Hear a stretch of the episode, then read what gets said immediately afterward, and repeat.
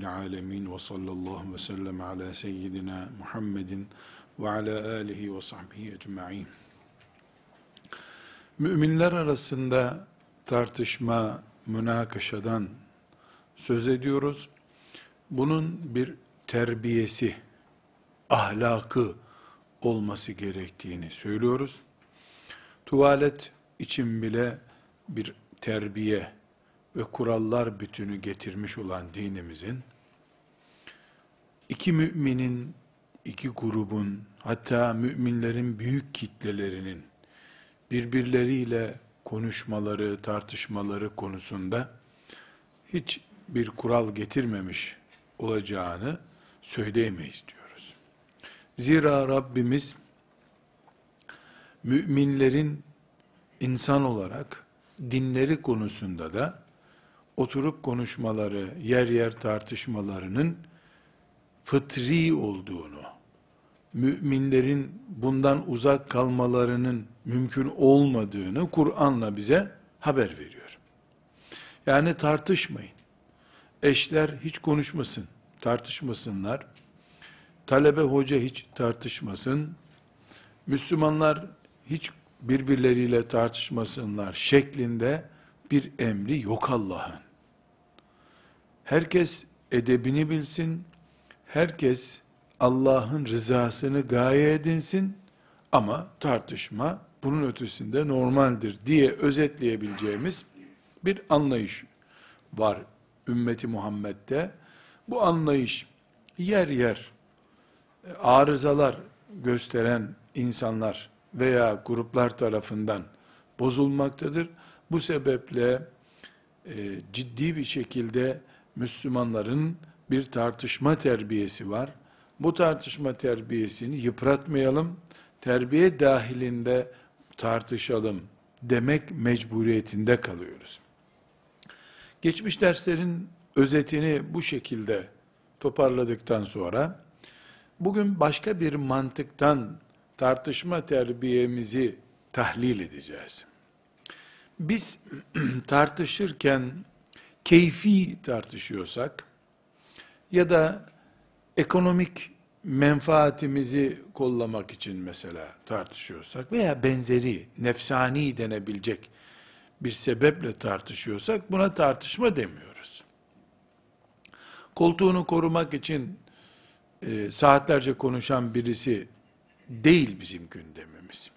Müslüman bireyler veya Müslüman gruplar arasındaki tartışmalar din için, Allah için olduğunda tartışıyorlardır diye düşünüyoruz.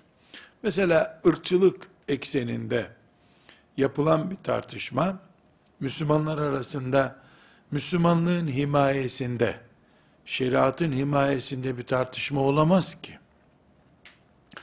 Mesela çok basit bir kooperatif tartışması din eksenli değildir. İnsanidir diyeceğiz. Yani insanlar kendi aralarında bir konu etrafında tartışıyorlardır. O tip tartışmaları kanunlara havale ederiz.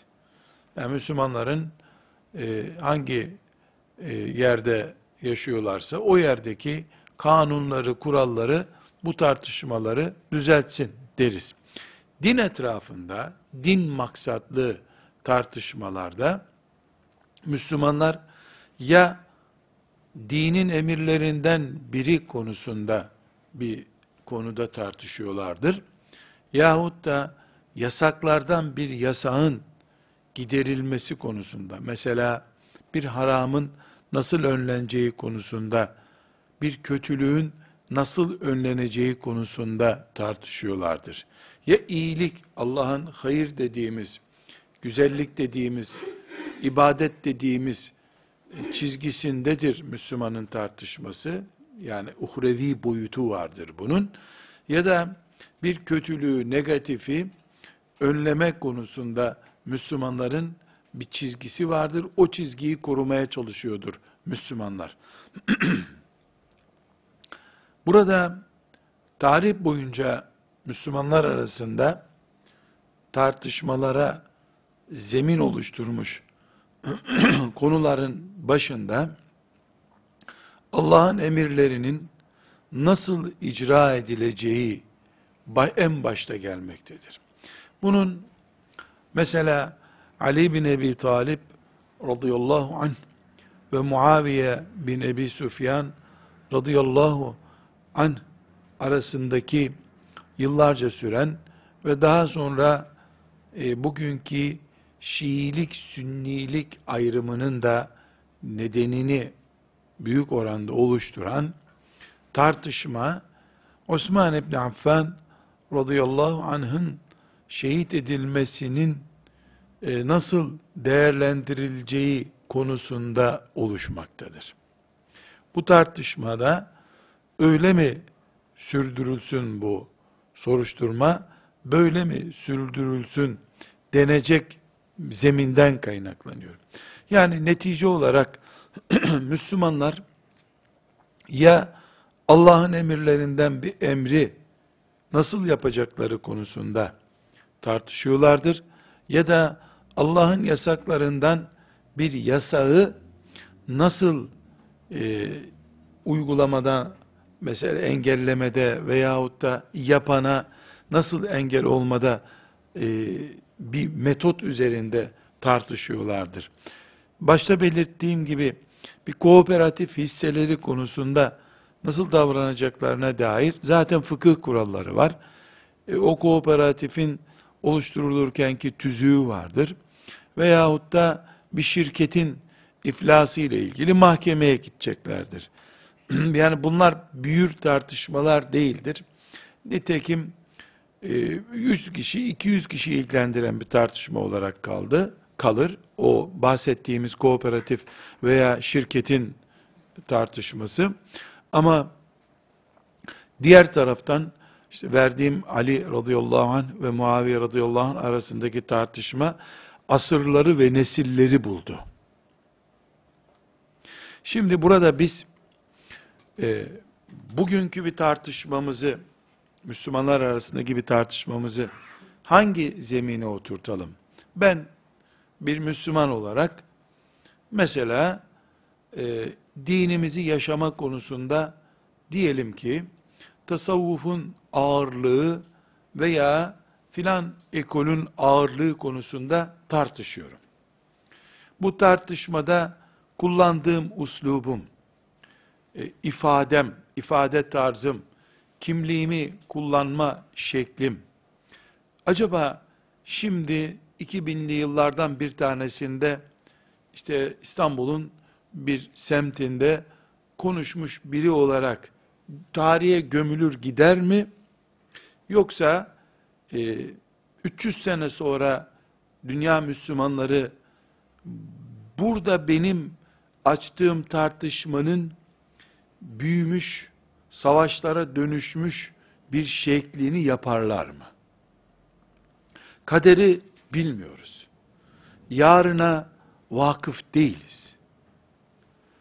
Bizim buradaki bir tartışmamız sönüp giden bir mum gibi de olabilir. Hep öyle olduğunu zannediyoruz. Akşam tartışıyoruz.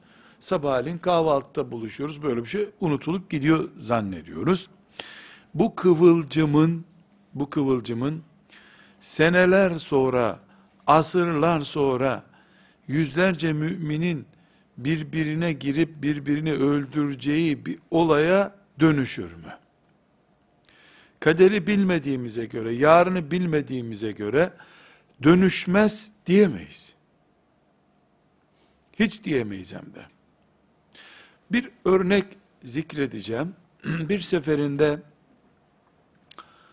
vakfımızın bir ormandaki kampını orman müdürü ziyarete gelmişti. O yörenin orman müdürü ziyarete gelmişti. Muhabbet arasında orman yangını nasıl çıkıyor? Kim bunları yakıyor gibi bir soru sordum. Dedi ki bunun çok basit sebepleri var. Siz de biliyorsunuz. Mangal yakanlar ormanı yakıyorlar dedi. Sarhoşlar yakıyorlar. Terörist bir hareketle yakılıyor. Bunları biliyorsunuz dedi. Tahmin etmediğiniz şeyler de var ama dedi. Mesela dedim. Mesela meyve suyu şişesi dedi. Ormanı yakıyor dedi. Allah Allah. Meyve suyu şişesi. Molotof yapılıyor filan öyle mi yakılıyor dedim. Öyle değil dedi. Ya bu basit fen dersinde bildiğiniz mercek olayı dedi. Ormana bir şişe atılıyor. Ağustos ayında aylarca o e, kupkuru kalmış, yağmur yağmayınca böyle barut gibi olmuş orman yapraklarında o şişe yaprakların arasında duruyor. Güneş ışınları ona direkt vurunca mercek vazifesi yapıyor. O temas ettiği yaprağa tutuşuyor ve yanıyor dedi. Biraz böyle masal gibi geldi bana. Fakat maalesef doğru bu dedi.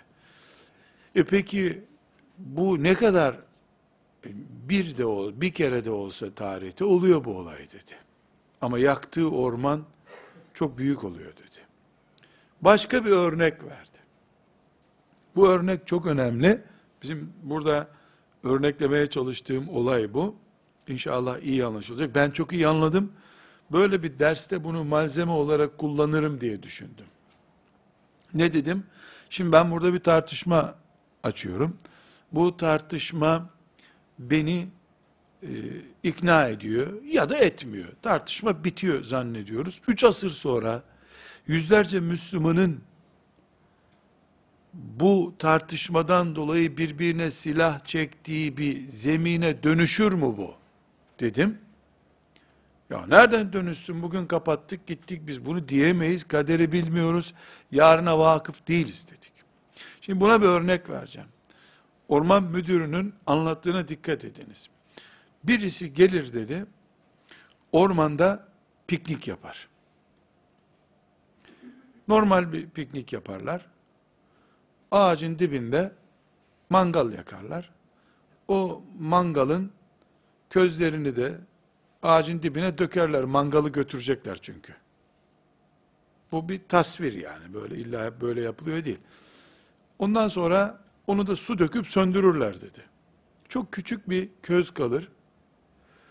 O köz ağacın yere doğru uzanmış köklerinden birine temas eder. O kök kuru bir köktür. Ağacın her kökü yeşil, taze değil. Kuru bir köktür. O küçücük, bir sigara izmarit kadar olan küçücük mangal közünden o tutuşur.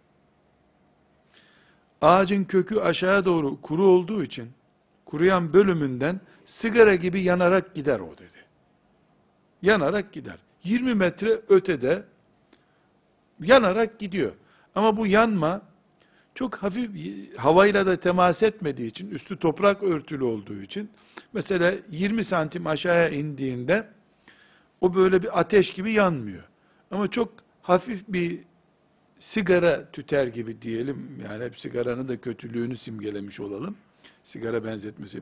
Sigaranın hafiften yandığı gibi, o aşağı doğru yanarak gider, bir fitil gibi adeta. Gider gider gider, o kök 20 metre ötede, veya 15 metre ötede toprağın üstüne hafif temas eden hava alabileceği bir yerde köz haline gelir. Hava ile temas edince orada bir tür mangaldaki o köz gibi olur tekrar. Ama bu bir ay mı sürer, 20 gün mü sürer, bir hafta mı sürer belli olmaz. Normalde o piknikçiler oradan gideli bir hafta olmuştur. Üste de su döküp söndürmüşlerdir onu. Ama 20 gün sonra ağacın ta öbür ucunda havayla toprağın altındaki kökleri konuşuyoruz. Havayla temas ettiği yerde yapraklarla buluşunca iyi bir orman yangınıdır bu diye tarif etti. Böyle dedim ki ya bu film gibi bir şey oldu. Maalesef film gibi ama gerçek diye bana izahatte bulundu. Bu örneği anladıysanız eğer, bugün burada bizim şu mu doğruydu, bu mu yanlış mı diye, diye yaptığımız bir tartışmanın, çocuklarımıza, talebelerimize, bizi sevenlere, arkadaşlarımıza, vakıftaki, dernekteki yakınlarımıza temas ettiği zaman, 20 sene sonra, 30 sene sonra, nasıl bir fitneye dönüşeceğini ve Müslümanları birbirine kırdıracağını da anlayacaksınız demektir. Görünürde hiçbir şey görünmüyor. Toprağın üstünde bir şey yok. Biz dün tartışmıştık, bugün kapatmıştık bu konuyu zannediyoruz. Ama dönüyoruz bakıyoruz ki e, 1300 sene önce Bağdat'ta veya Mısır'da birisi bir söz söylüyor. Acaba böyle mi diyor? 700 sene önce Celaleddin Rumi Konya'da bir söz söylüyor. 600 sene önce, 800 sene önce İran'da İbn Sina filanca sözü söylüyor. Bugün çıkıyor, üzerinden 6 asır, 7 asır geçmiş. Bugün çıkıyor insanoğlu, Müslüman, namaz kılıyor zannettiğimiz birisi, yani öyle olduğuna inandığımız birisi diyor ki, Darwin nazariyesi Müslümanlar arasında da var diyor. Celaleddin Rumi'nin mesnevisini inceleyebilirsiniz diyor. Darwin'i boğduk gittik elhamdülillah liselerden attık derken, bakıyoruz ki Müslümanların arasından ağacın üstünden tutuşmuş bir kıvılcım, asırlar sonra orman yakıyor. Tıpkı bunun gibi e, Müslümanlardan birileri de Darwin teorisini desteklemiştir diyor. Darwin'den asırlar sonra asırlar önce gelmiş Darwin'i desteklemiş nasıl olmuşsa. Bu tür fitneler hiç çıkarılmamalı esasen. Çıkarıldıktan sonra bunun ne zaman söneceğini Allah'tan başka bilmez, kimse bilmez ve bugüne kadar da şeytan çıkardığı hiçbir fitneyi söndürtmemiştir bir daha. En basit gördüğümüz, gülünç, komik bulduğumuz şeyler, üç asır sonra, bin sene sonra yeniden canlanıyor. İlk putperestlik, ta Şit aleyhisselam zamanına dayanıyor. Şit aleyhisselamla aramızda kaç bin sene var, Allah'tan başkası bilmiyor. Efendimiz aleyhisselamdan önce Mekke'de büyük bir çınara dönüştü putperestlik. Gitti zannettik, gitti artık bu Efendimiz Aleyhisselam tarihe gömdü putperestliği zannettik. Hilafet kaldırıldı, cadde sokak hep put oldu. Baktık ki putçuluk yine varmış. İnsanların üzerinde şeytan hiçbir projesini tamamen kaldırmıyor. Bir enayi bulup o enayi üzerinden şeytan sürekli fitnesini devam ettiriyor.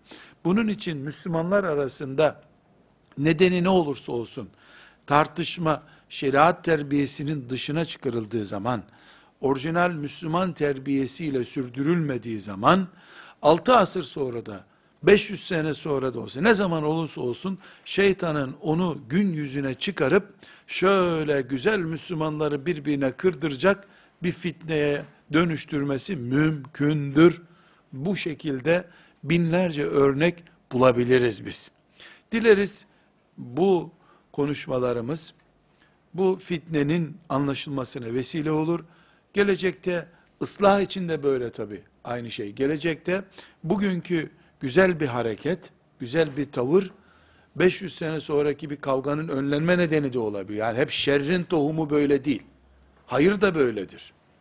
Nitekim mesela sokaklarda kavak ağacı, kavak ağacı da görürsünüz.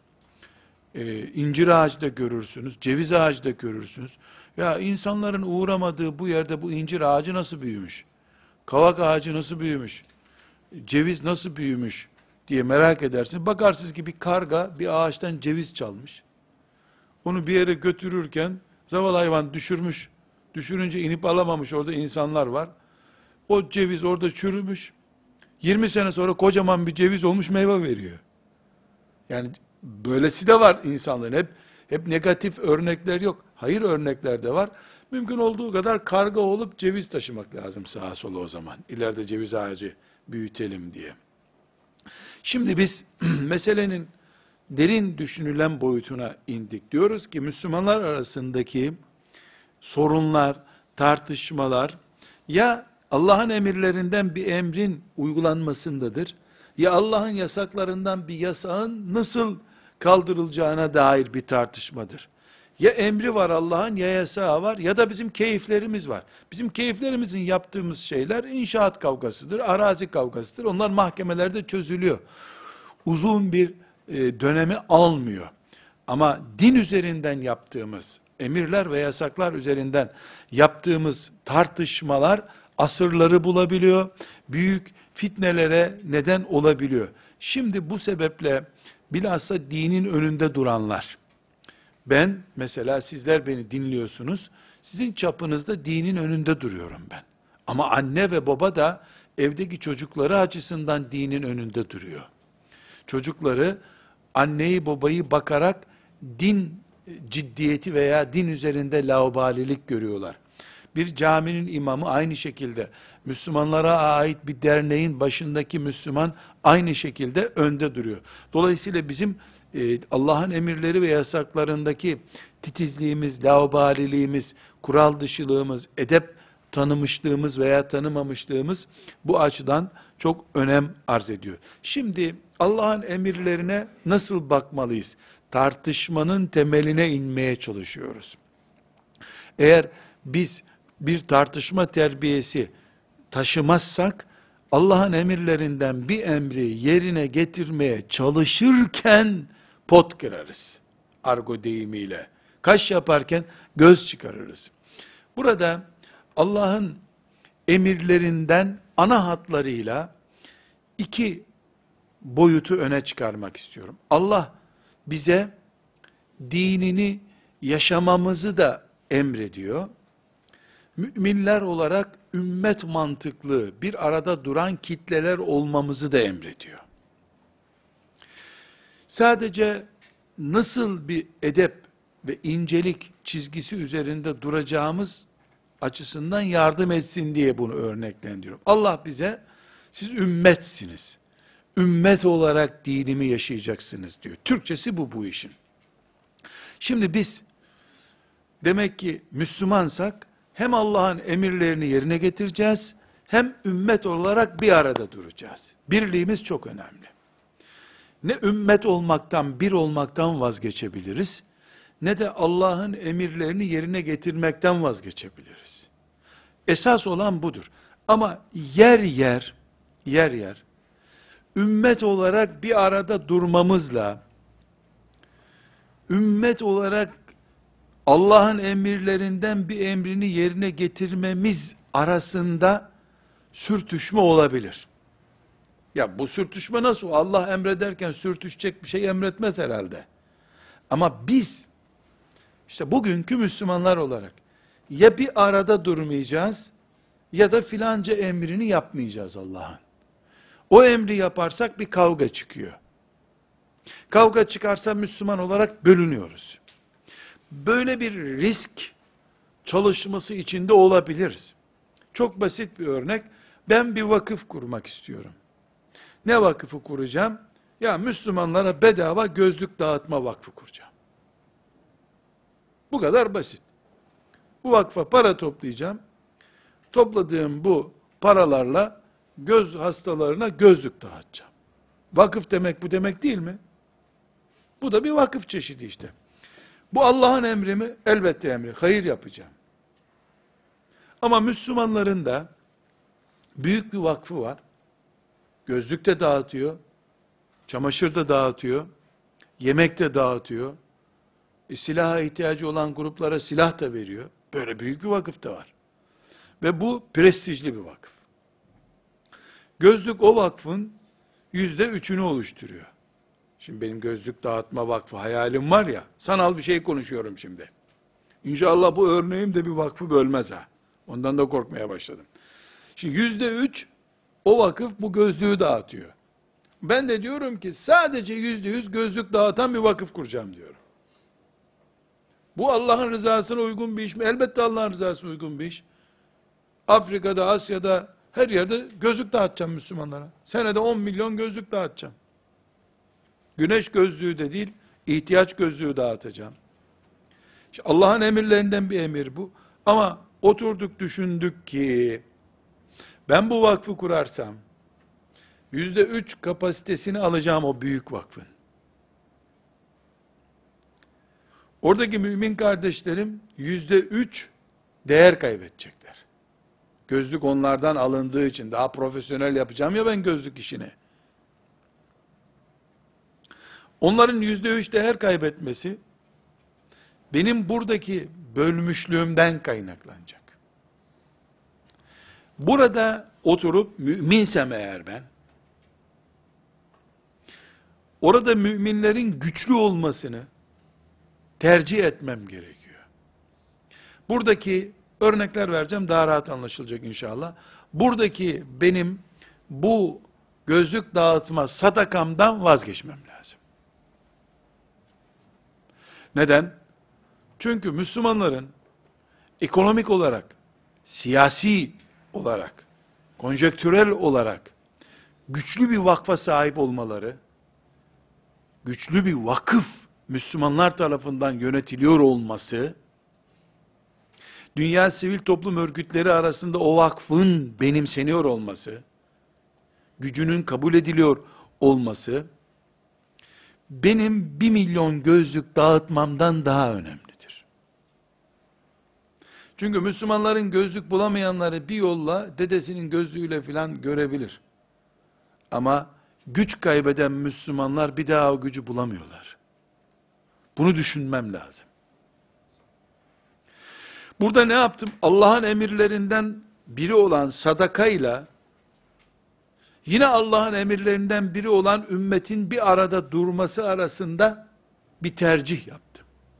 Ümmetin bir arada olmasını tercih ettim. Buna iki örnek vereceğiz. Bu örnekleri inşallah e, anlarız.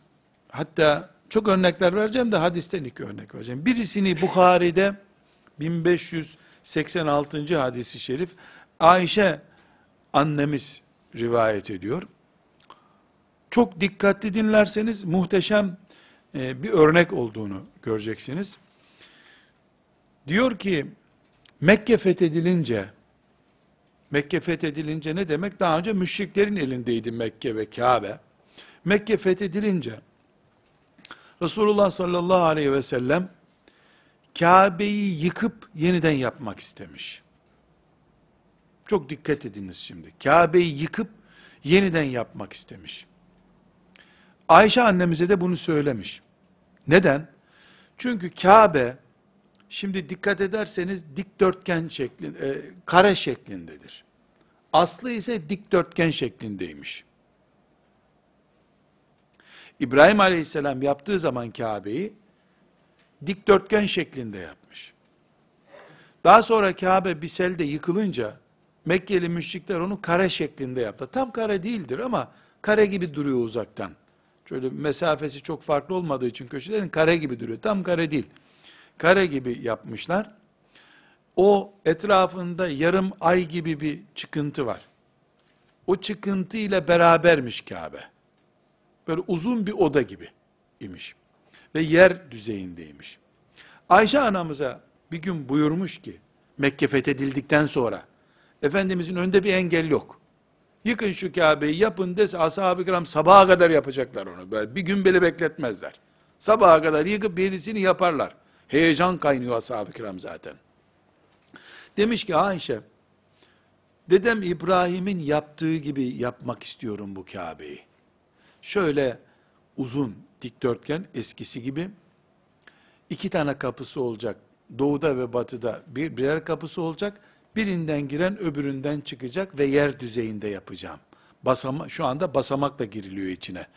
Zannediyorum şöyle iki metreye yakındır yerden yüksekliği. Yer düzeyinde yapmak istiyorum. İçimden böyle geçiyor. Buyurmuş sallallahu aleyhi ve sellem Efendimiz. Ayşe anamız da dedim ki diyor ya Resulallah Mekke fethedildi. Müşrik kalmadı. Emret yapsın ashab-ı kiram. Yani sen emredeceksin de sahabe itiraz mı edecek? Bakın şimdi ne buyurmuş? Buyurmuş ki, Ayşe, insanlar daha yeni Müslüman oldular. Ben ilk iş olarak Kabe'yi yıkıp yeniden yapmaya kalkarsam, kalplerine sıkıntı oluştururum. Muhammed'in gayesi kendine göre bir yapı oluşturmakmış demeye kalkarlar. Helak etmeyeyim onları. Dursun böyle buyurmuş. Sallallahu aleyhi ve sellem. Burada Efendimiz sallallahu aleyhi ve sellemin merhameti nasıl arşa kadar uzanmış bunu görüyoruz. İtiraz eden melun cehenneme kadar yolu var dese ne olacaktı ki? Resulullah Kabe'yi yapacak Allah'ın peygamberi dese ne hakla itiraz edeceksin? Ama insanlar daha yeni Müslümanlar. Anlayamazlar bu işin hikmetini. İşte mesela ne diyecekler? Efendimizin düşüncelerinden biri Muhammed Kureyş'ten intikam aldı. Siz beni bu Mekke'den kovmuştunuz. Ben de Kabe'nizi yıktım, zevkime göre yaptım derler diyor.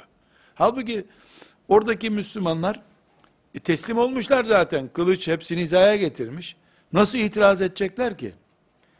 Ama ne olursa olsun insan değil mi bu? İçinden geçirir. Resulullah sallallahu aleyhi ve sellemin yaptığı bir işe karşı içinden şüphe duyunca da cehenneme yuvarlanacak adam.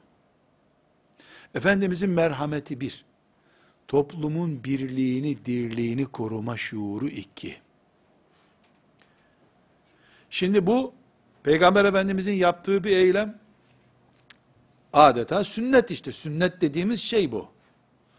Bir Müslüman dernek, cami derneği veya bir vakıf veya işte filanca Müslümanlar isimleri ne olursa olsun geliyorlar şu kadar senedir Müslümanların gelip o mahallede namaz kıldığı camiyi yıkıyorlar. Kendilerine göre bir şey yapıyorlar. Bir yandan devletle sürtüşüyorlar. Anıtlara ait bir eseri yıktınız diye. Öbür yandan o mahalleli olan biz bu camiden memnunduk siz niye bunu yıkıyorsunuz? Bir de üstelik parasını da oradaki Müslümanlardan topluyorlar cuma günü. Bunu da Allah rızası için yapıyorlar. Peygamber aleyhisselam efendimiz aslına benzetmek istiyor Kabe'yi çekiliyor bundan ama. İbrahim aleyhisselamın kurduğu gibi yapacağım diyor. Proje ne kadar güzeldi. Böyle olsaydı hepimiz Kabe'nin içini görecektik şimdi. Doğudan bir kapı, batıdan bir kapı girip ziyaret edip çıkabilecektin oradan. Şimdi içine girse insanlar yıkılır zaten izdihamdan. Efendimiz sallallahu aleyhi ve sellem ümmetinin hayrına olacak. Biz de bir Kabe'yi görecektik mesela diye umutla e, seveceğimiz bir manzarayı sırf o gün Müslümanların huzuru kaçmasın, kötülük düşünmesinler diye uygulamamış. Ne dedik biz? Allah'ın emirlerinden bir emri bile ümmetin birliği uğruna uygulamayabiliriz. İşte uygulamadı Efendimiz sallallahu aleyhi ve sellem. Peygamber Efendimizin kalbinden geçen şey, zevkinden mi kaynaklanıyordu, yoksa Allah'ın rızası bu taraftadır diye mi bunu düşünüyordu Efendimiz? Keyfine göre Efendimiz bir yazlık yaptırmıyor ki, ben böyle istiyorum bu yazlığı desin. Efendimizin kalbinden, mübarek kalbinden o geçtiğine göre Allah da öyle murad ediyordu demek. Ama o gün, o gün bunu yeni yapma imkanı neden bulmadı? Konjöktür dedikleri şey insanların uygun değil. Ona tahammül edecek pozisyonu yok Müslümanların. Kaldıramıyor Müslümanlar onu. Bir örnek daha var. Bu biraz uzun konu onu anlatmayayım diyordum ama her halükarda zikretmekte fayda var. Bukhari'de 3529. E, hadis, Müslim'de de 2584. hadis. Abdullah İbni Übey İbni Selül diye bir münafık var. Münafıkların şahı Medine'de, en büyük münafık. Uhud'da 300 kişiyi geri çeken hain bu. Bir gazveden dönerken, Efendimiz sallallahu aleyhi ve sellemin ashabıyla bu münafık bir meselede tartışmışlar. Bu Medineli ya münafık Muhacirleri kastederek yoldalar şimdi Medine'ye 100 kilometre ötedeler diyelim. Demiş ki şu Medine'ye bir gidelim. Bir gidelim. Bu, bu göçebe herifler sizi buradan fırlatıp atacağım demiş. Medine'ye bir gidelim. Burada siz çok konuşuyorsunuz. Kalabalıksınız. Medine'ye gidince görüşeceğiz demiş. Münafıkun suresinin 8. ayeti bu. لَيُخْرِجَنَّ لَاَعَزُّ minhel ezel. Aziz olanlar, zelil olanları atacak Medine'de. Zelil dediği ashab-ı kiram. Eaz dediği güçlü, aziz adamlar dediği de o Medine'nin Evs ve Hazreç'teki ağaları. Yani ashab-ı kiram baş- en büyük muhacir kimdir? Resulullah sallallahu aleyhi ve sellem'dir. Zelil diyor onun için. Ömer radıyallahu anh fena morali kırılmış bu işten. Ya Resulullah demiş, bu dili koparayım izin ver bana demiş. Onun oğlu var Abdullah. Abdullah İbni Übey'in oğlu Abdullah. Oğlu var. Gelmiş, muhte Müslümanlık örneklerinden biri bu ya. Acayip bir şey ya. Babası böyle hain, mel'un biri. Münafıkların şahı. Oğluna bak Efendimiz'e ne diyor? Ya Resulallah diyor. Babamın terbiyesizliğini hep beraber duyduk. Ömer gibi biri gelecek, babamı öldürecek. İnsanım ben. Ya babamı niye öldürdünüz derim, ahiretimi harap ederim. İzin ver babamı ben öldüreyim, bu iş temelden bitsin ya Resulallah demiş. Oğlu rica ediyor babamı öldüreyim diye. Niye? Resulullah'a zelil dedi. Sallallahu aleyhi ve sellem. Bu pozisyonda Efendimiz ne buyurmuş? Şimdi biz olsak en azından komisyona havale ederiz değil mi? Ya da disiplin kuruluna. Yüce Divan. Yüce Divan. Vatana hiyanetten, peygambere hakaretten, katline karar verilmiştir. Şimdi Efendimizin sözüne bakacağız. Bir de şurada burada Müslüman öldürüp, Müslüman kesip, dünya medyasına onu verip, İslam'ın başına bela olanları buna benzeteceğiz. Pozisyonu anladık değil mi? Resulullah sallallahu aleyhi ve selleme zelil diyen bir adam bu. Oğlu bile geliyor, ya Resulullah bunu öldüreyim, Müslümanların başı belaya girmesin bu adamla diyor. Oğlu. Babasını kılıç da kesecek. Efendimiz ne buyuruyor? La yetehadden la yetehaddesen nasu enne Muhammeden kâne yaktulu ashabehu. İnsanlara Muhammed kendi adamlarını öldürmeye başladı dedirtmem buyuruyor.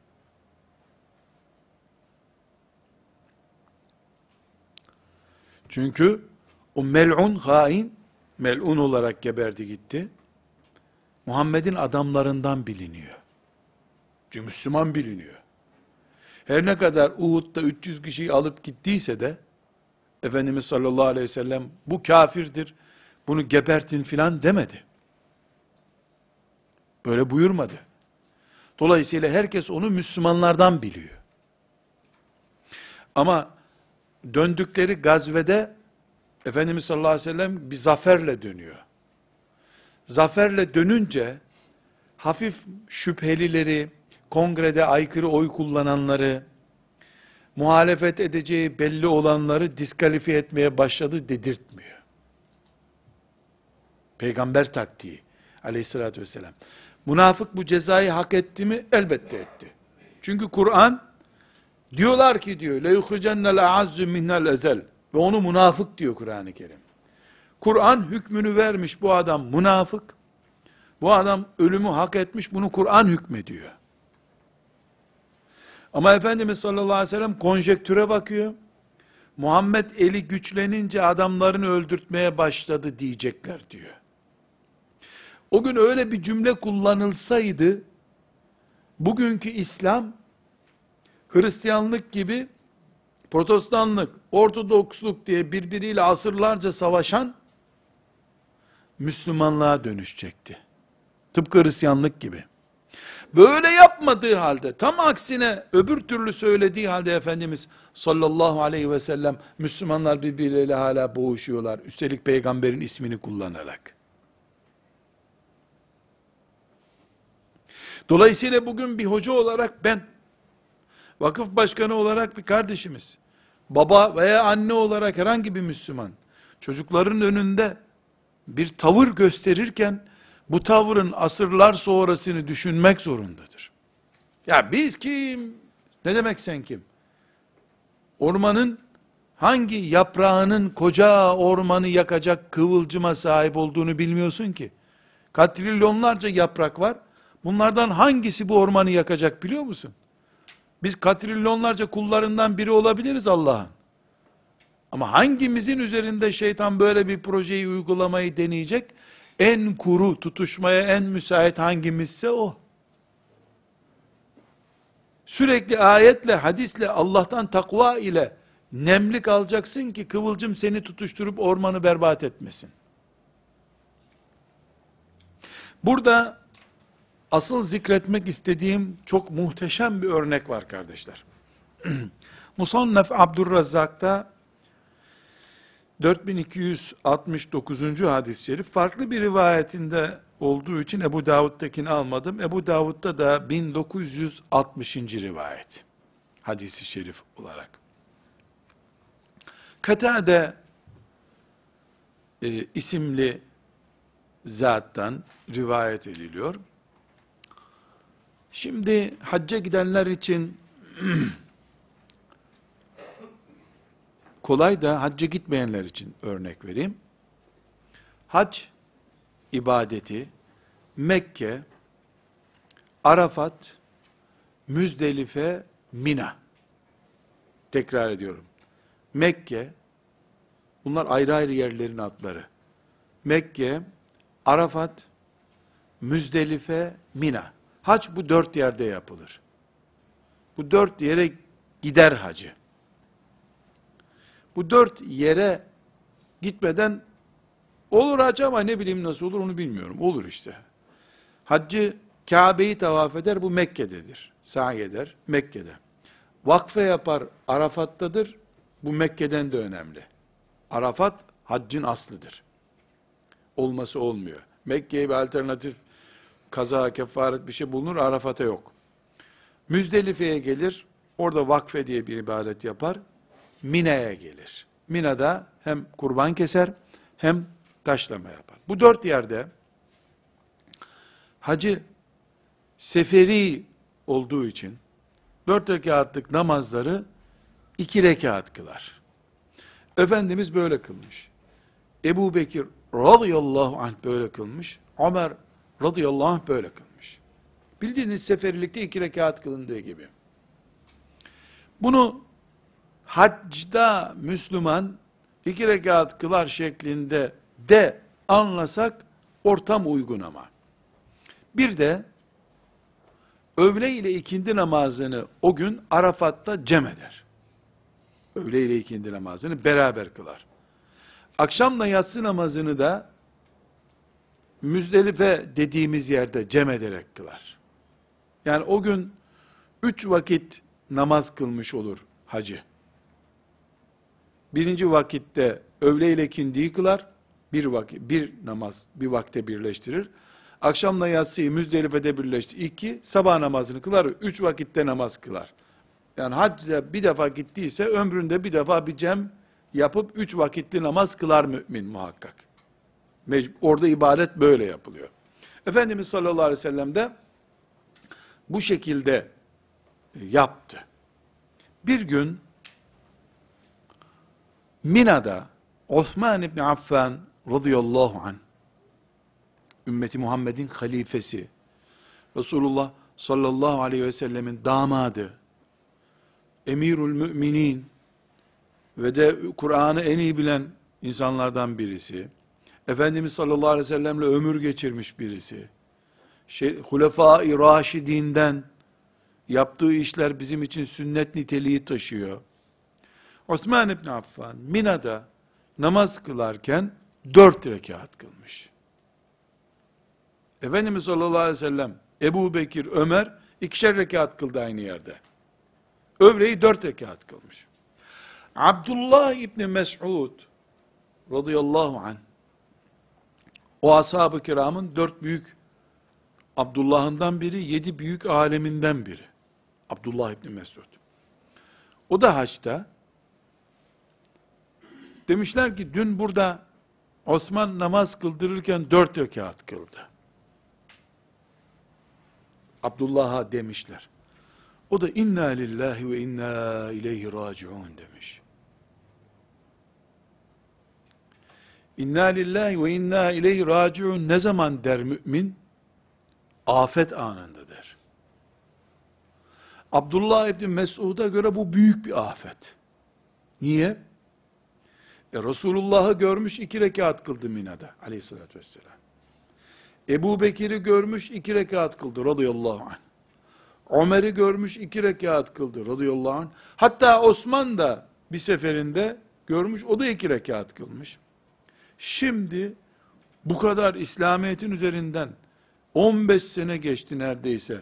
15 senedir hep iki rekat kılınıyor. Osman orada dört rekat kılmış. İnna lillahi ve inna ileyhi raciun diyor. Çünkü ona göre bu bir afet, deprem gibi bir şey bu. Yani Osman'ın radıyallahu anh cenaze haberi gelse de inna lillahi ve inna ileyhi raciun diyecekti. Çünkü sahabe bir sünnet terk edildi. Onlara göre dünya yıkıldı zaten. Sünnet terk edildi çünkü. Bu pozisyonu buraya kadar dikkatli anlayın. Bize göre ne olacak ya? Dört kıldıysa kıl. Şafilere göre caizmiş zaten dört kılmak. Deyip geçiştiriyoruz biz. İbn Mesud'a göre gökler aşağı indi, Ağrı Dağı göklere çıktı kadar ters bir şey bu. Lan hiç Resulullah'ın yaptığı öbür türlü olur mu ya? İnna lillahi ve inna ileyhi raciun. Hadisi rivayet eden zat diyor ki festarca'a istirca yaptı. İnna lillahi ve inna ileyhi raciun dedi. Afet görmüş bunu. Kindi namazı olunca da namaza yetişmiş. Osman gene dört kılıyor. Arkasında dört rekat kılmış bu sefer. Arkasında dört rekat kılmış. Bize göre politik davrandı. Osman iktidarda çünkü. iktidara ters düşmedi. Bize göre tabi. Hemen yakalamışlar Abdullah İbni Mesud'u. Ya sen övlende Osman iki rekat kıldı diye istirca yapmadın mı? İnna lillahi ve inna ileyhi raciun diye afet duası okumadın mı ya? Şimdi geldin kendin takıldın peşine dört rekat kıldın. İki rekatta selam verebilirdin. Ya da ikaz edebilirdin. Cümlesi var. El hilafu şerrun kulluhu demiş. El hilafu şerrun. El hilafu şerrun. İhtilaf, aykırılık beladır. Öğle namazında inna lillahi ve inna ileyhi raciun dedi. O kadar büyük afet görüyor peygamberin, Ebu Bekir'in, Ömer'in sünnetine aykırı davranmayı.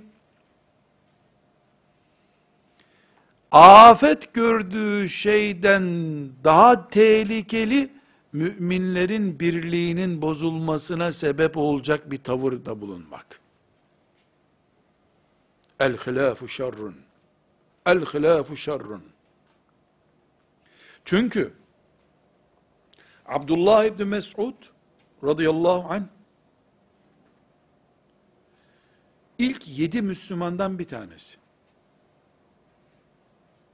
E, Müslümanlığı birinci değil, ikinci değil. Çünkü Ebu Bekir ile Hadice birinci, Ali üçüncü. Dolayısıyla dört, beş, altı, yediden bir tanesi bu. 23 yıl fiilen Resulullah sallallahu aleyhi ve sellemin yanında durmuş. Efendimiz onu çok övmüş. Ebu Bekir'e gidip, şey, Ebu, Ebu Cehil'e gidip, Rahman suresini okuyan mücahit bu. O günlerin delikanlısı. Alim biri, ilimde Osman'dan daha ileri. Hadis rivayetinde, Kur'an tefsirinde Osman'dan çok daha ileri. Ömer bin Hattab'ın da talebe hoca, hoca talebe bağı var. Yani Ömer bin Hattab'ın iştihatlarının büyük bölümü Abdullah İbni Mesud kanalıyla tabiine, tabiinden Ebu Hanife'ye ulaşıyor. Yani bu İslam'ın bugünkü yaşanan ilim mekanizmasında Abdullah İbni Mesud'un çok ağır yeri var. O günde ağır yeri var. Herkes onun Resulullah sallallahu aleyhi ve sellemle beraberlik yıllarını iyi biliyor. İlim ağırlığını çok iyi biliyor. Herkes onu takdir ediyor. E, Ömer'in şura meclisinde yani ağır bir adam onun kalkıp ya emiral müminin demesi buyur demeyi gerektiriyor. Ne istiyorsun denecek. Osman'a diyecek ki Resulullah burada iki rekat kıldı bu namaz aleyhissalatü vesselam. Ebu Bekir iki kıldı, e, Ömer iki kıldı, sen ne hakla dört kılıyorsun? Ey müminler Resulullah'a uyun, Osman'a uymayın demesi gerekiyor orada. Ama o bunu böyle dediği zaman belki de Şiiliğin oluşmasını 20 sene önceye çekecekti fark etmeden. Ne diyor? El hilafu şerrun. Görüş ayrılığı beladır. İçine gömüyor. İstirca yaptığı afeti. İnna lillahi ve inna ileyhi raciun diyeceği kadar büyük afeti içine gömüyor. Gerisini de Allah'a salıyor. Nasıl olsa emirül müminine uydum diye düşünüyor. Burada küçük bir dipnot bir kenara yazın. Osman radıyallahu anh'ın buradaki yaptığı esasen şeriat aykırı değil. İçtihad ediyor. Diyor ki Resulullah sallallahu aleyhi ve sellem Mekke'de evi yoktu. Çünkü hac ederken ben seferi namaz kılacağım dedi Efendimiz. Niye sorduklarında bu müşrikler benim evimi bırakmamışlar ki evim yok burada. Evim olmayınca ben seferiyim buyurmuş. Osmansa oradan bir kadınla evli olduğu için kendisini oralı kabul ediyordu. Bu ayrıntıyı Abdullah İbni Mesud bilmiyor. Büyük ihtimalle. Veya öyle de olsa sen Resulullah gibi kılsana diyesi geliyor. Her halükarda Osman'ın yaptığı bir şeriata aykırı durum değil.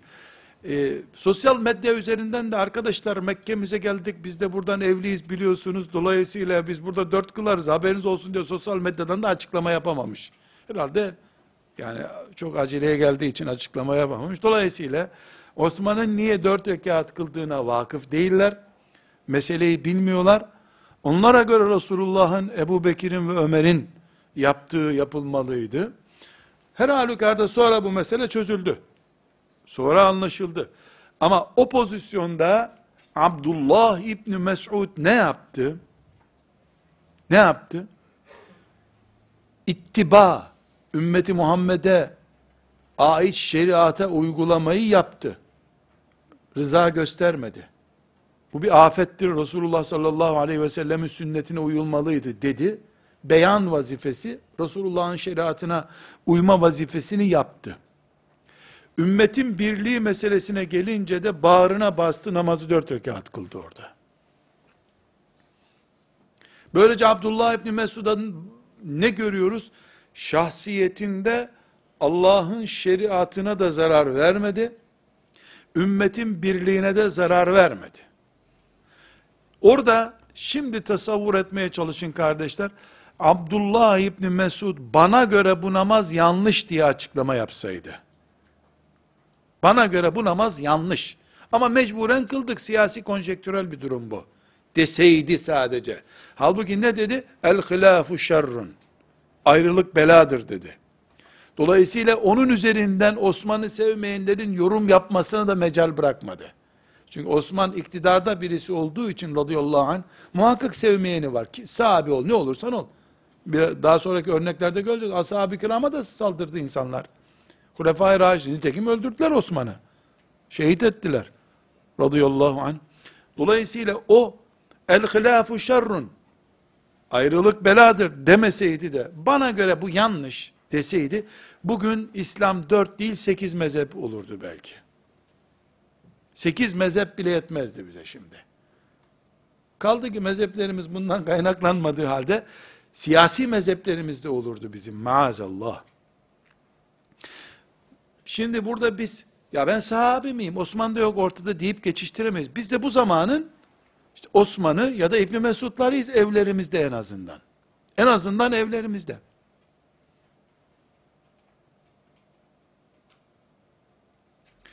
Yani bir hoca efendinin çok enteresan kardeşler sakalının uzunluğu sünnete şekil veriyor.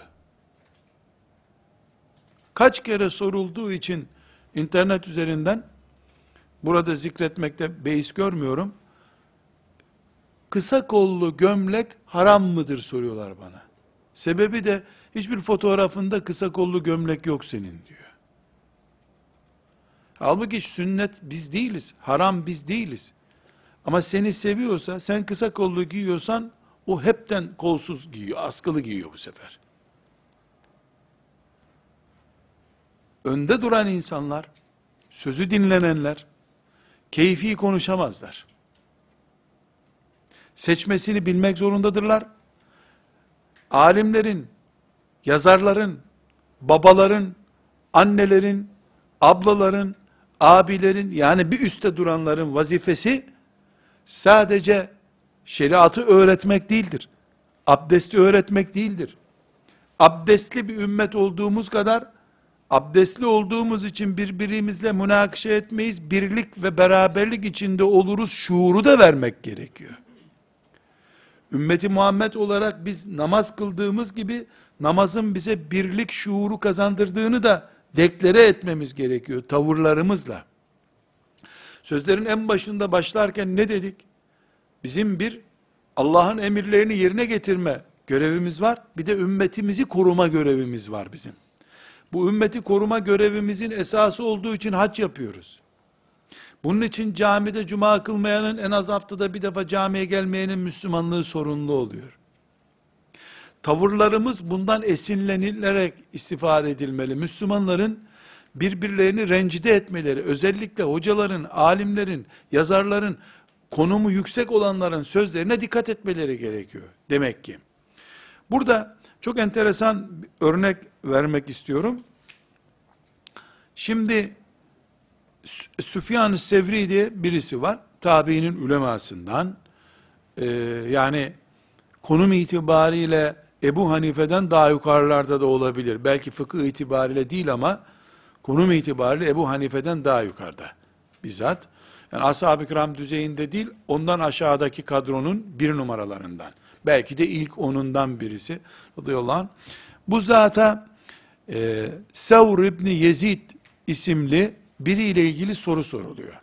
Sevr İbni Yezid bir hadis alemi. Peki Sevr ne demek? Öküz demek. Adamın adı öyle, Sevr. Sevr İbni Yezid. Öküz kim? Herhalde onu biliyorsunuzdur. İki tane boynuzu olan büyük hayvan. Sevr İbni Yezid. Adamın adı öyle. Yani bizde kurt ismi kullanılıyor. Onlarda Sevr ismi kullanılıyormuş yöresinde demek ki. Sevr İbni Yezid hadis alimi.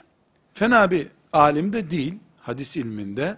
Mesela şeyine baktım. Tezib-ü Tezib'de sika bir alimdir diyor. Yani bir numaralı hadis alimi. Güvenilir bir alim. Fakat bir miktar kaderiye mezhebine bulaşmış. Kaderiye berbat bir ekol. Yani e, nasıl olsa her şey yazılmış, çizilmiş, işimize bakalım mantıklı birisi. Bu adamda hadis var, akıl yok demek ki. Yani bilgisayar gibi bir şey. Güvenli bir bilgisayar, güçlü bir bilgisayar. Mantığı yok ama. Bilgisayarların aklı yok, bilgisi var. Akıllı gibi iş yaptırıyor insanlar. Formülize edip ona iş yaptırıyorlar. Süfyan-ı Sevri'ye demişler ki şimdi Süfyan-ı Sevri güçlü birisi, referans bir isim. Yezid'i soruyorlar. Yezid'i soruyorlar. Yezid, Sevr, Sevr İbni Yezid'i soruyorlar. Yani adı öküz anlamına gelen birisi bu. Bundan hadis alalım mı diyorlar. Karar ne verdik? Sevr hadis alimi ama e, kaderiye mezhebine takılınca sorun oluşturmuş. Diyor ki dikkat edin. Onun hadisinden istifade edin, boynuzuna vurdurtmayın kendinizi diyor. Boynuzuna vurdurtmayın diyor. Bu ümmeti Muhammed mantığıdır. Bir kere o bizden çıktı. Kaderiye mezhebine takıldı. Onun hadisi lazım değil bize demiyor. Madem hadiste temiz bir adam, alın hadislerini diyor. Ama adamda siyasi denebilecek uç bir görüş hastalığı var. Takılmayın ona diyor. Bu ümmeti Muhammed ortalamasıdır. Böyle bir ortalamayı ümmeti Muhammed becermiş öküzden istifade etmiş, boynuzuna çarptırmamış kendisini. Ama öküzden istifade edeceğim diye boynuzunun altına kendisini koyarsa bir insan e ona yapacak bir şey yok. Ve sallallahu ve sellem ala seyyidina Muhammed ve ala alihi ve sahbihi ecma'in velhamdülillahi rabbil alemin.